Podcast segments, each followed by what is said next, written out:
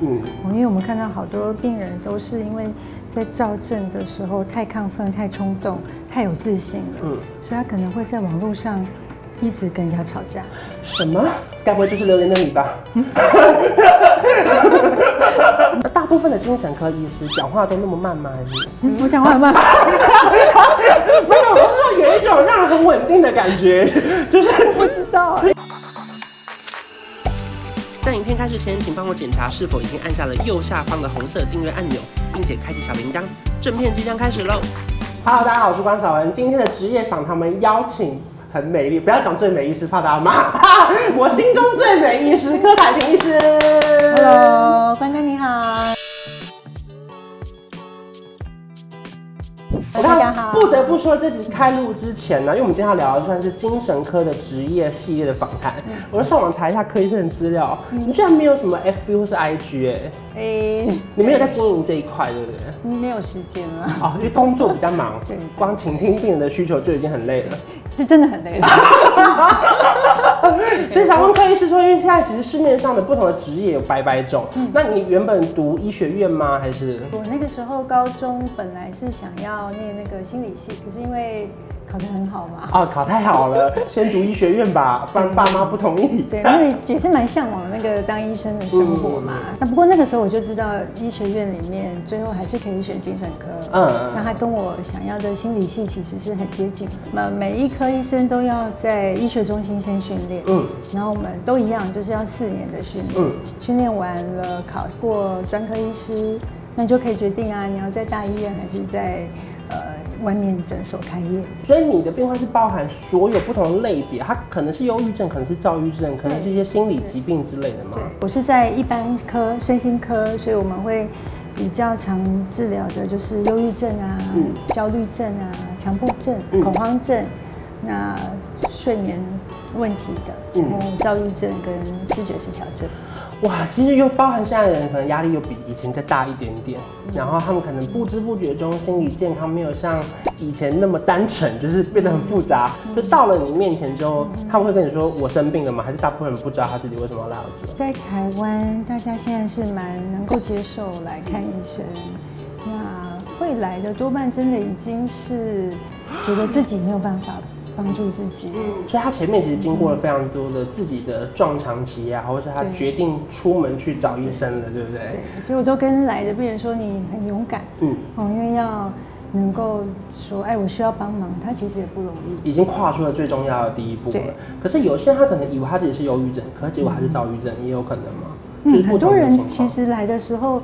都是说，医生，我觉得我是躁郁症，嗯，因为我好容易发脾气，嗯，但其实他是忧郁症。其实蛮多忧郁症人表现出来是很烦躁，嗯嗯，那跟真正的躁郁症又是不一样。所以如果说我们今天针对我们聊的是躁郁症的话，你觉得他通常看起来是什么样的状态啊？他有两个面相，他这个名字就是躁，嗯，就是很狂躁，嗯，那一个是郁，就是很忧郁，嗯，所以躁郁症的病人他们很辛苦，就是他们会。在他的生活里面经历很大的，有的时候是心情真的像云霄飞车，对，有的时候是郁，嗯，那每一次可能都要好几个月，嗯。嗯，才会到另外一端，所以其实是变化非常大。可是，在门诊的过程中，他就是不断的跟你讲他的状况，你就要一直听吗？还是你你会有点没没耐心？不会不会不会，可以是不会没耐心。不会的，我超有耐心。就是里面的渣小人，他说 又来了，跟上回一样。对，我们会好好的谈一谈，让病人很满意的再回家。可大部分情况是他们会跟你讲他的状况，可他讲的不一定是全部是真的，他可能隐瞒或是他故意夸大也有可能，对不对？我觉得有的时候是很主观的感觉。对，所以有时候我们也会稍微需要听听看家属的想法呀，或是陪他来的人。好，那如果说我们判断完了，他确实是，例如说他有一点点躁郁倾向，好了，那你透过，例如说可能他有限的门诊时间，他就要一直跟你讲他这个礼拜的状况吗？有没有特殊的案例可以跟我们分享一下？其实因为躁症它就很特别，嗯，那比较困难的是，你知道躁症的呃标准症状就是说，他会变得。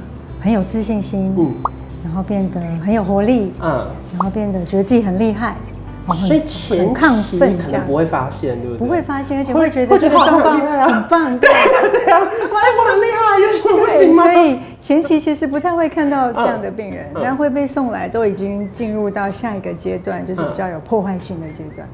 嗯，因为假设你如果觉得你自己很棒，那你可能就会呃觉得别人很烂嘛。对，那你可能就很容易。看不起别人啊，跟别人吵架啊，在路上就可能很容易起冲突啊。你在路上就被打呀。对，那或者是说焦虑症病人，他会变得很有计划，很多事情，很想做很多事情。可是到了超过某个程度，变成破坏性的时候，他可能会做很疯狂的投资啊，可能会错误的投资。可能会突然去买，突然买十张台积电也有可能，有可能。他要有这个钱呢。哎，有些人就真的有。他有这个钱。哦，可是他不小心花完他的老本，对，他的儿女可能不知道。没错，我们就有遇过一个其实没有钱，是家庭主妇的妈妈，嗯，她发病的时候，她觉得自己很厉害，很会赚钱，会投资，然后什么事情都可以做，嗯，所以她去开了公司，买了股票，买了房子，最后完全付不出来。要被法院就是就是做财产的清理。哇！但那时候我们就是有帮忙啦，嗯，就有开诊断书证明说他是生病。因为你判断过他是真的生病，是真的生病，是真的生病，不是假的。这样对，然后就就是有去法院或是跟银行做协商。嗯，对。可是这样的案例毕竟很麻烦，就比较极端啦。对对对，因为躁郁症它是一种大脑生病，嗯，所以你。大概不会只有一种症状，它会有一连串的很多症状，嗯，包括比如说他突然不睡觉啊，突然不睡觉，嗯，突然就是一次开好多的 project 啊，注意力跟记忆力都变得很不好，比较理性会突变得太冲动，那可能连他打扮都会出现不一样。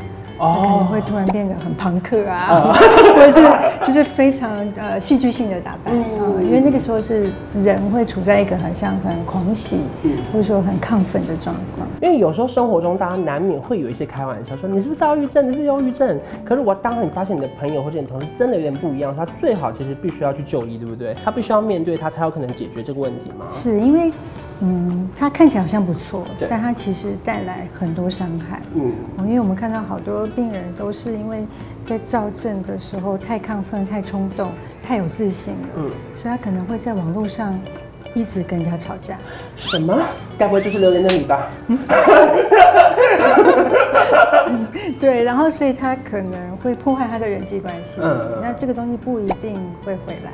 就是或许他不是故意的，可是他没有办法控制他的情绪，对不对？对，生病真的不是故意的，所以真的是需要治疗的。嗯，对，而且他需要比较长期的治疗，因为躁郁症其实是大脑生病，嗯，它不是心理疾病哦，它是大脑生理上生病，大脑变得呃，因为激素啊，或者是因为神经元不稳定，所以他就不太能够自己稳定。所以如果他想要改善他的情绪起伏那么大，他必须要怎么做呢？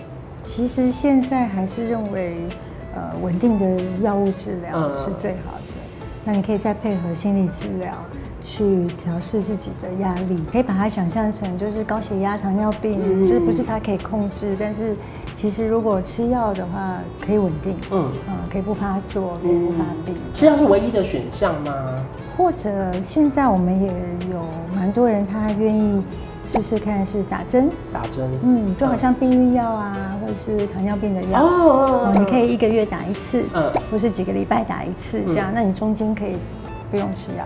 但是说真的，打针不见得适合每一个人哦。说他不能挂号，说医生我要打针，我要吃药，他可以自己选吗？病人不能这样哦，哦，听你的，对，还是要按照病情来评估。啊，对对，有些人真的是比较适合吃药，嗯嗯，对，有些药物真的比较适合他。可是如果说他的生活有需求，嗯、可能也可以跟你讨论。对对对，我觉得都可以讨论的，因为药物有很多种嘛。嗯嗯，嗯，就是不要客气，就是跟医生讨论。医生没有那么凶啦，都是可以讨论的。对啊，对，可以是人那么好。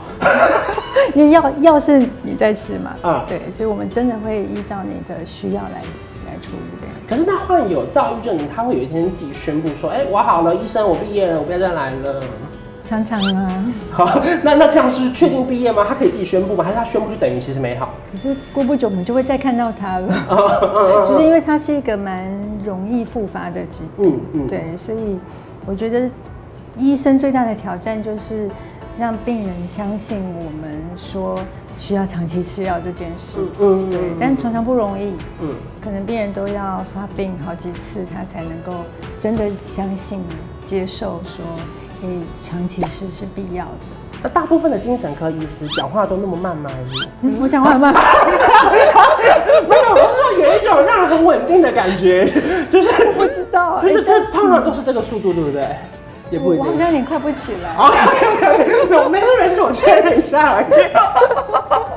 哎，那但是说通常，反正不同的病人，他就会知道他自己的状况变好了，然后慢慢的治疗嘛，对不对？对。所以你觉得他们像怎么样去面对他真正的情绪这种事情啊？嗯你觉得情绪会像是生活中的不同的形式吗？还是？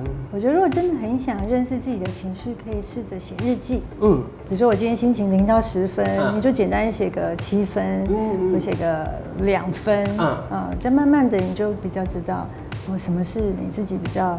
平常的情绪，甚至他可以统计出来说，这个月有几天是两分、三分，对，然后回去找到日志的理由，说为什么我今天不开心，对，就是他找到他不开心的原因啦，对。不对？对，就是我觉得就是慢慢的了解自己，可能光是我今天没有出门，所以就有影响，嗯，我比如说一个礼拜没有运动，哎，可能也有差，对。我觉得这些就慢慢摸索自己，慢慢找。比如说我今天，我运动，我今天十分，对对不对？然后就发现说，哦，原来运动可以让我十分，或是其实是我运动后喝他们的麻辣锅让我十分，也不一定。这这都有可能，都有可能，都有可能，都有可能。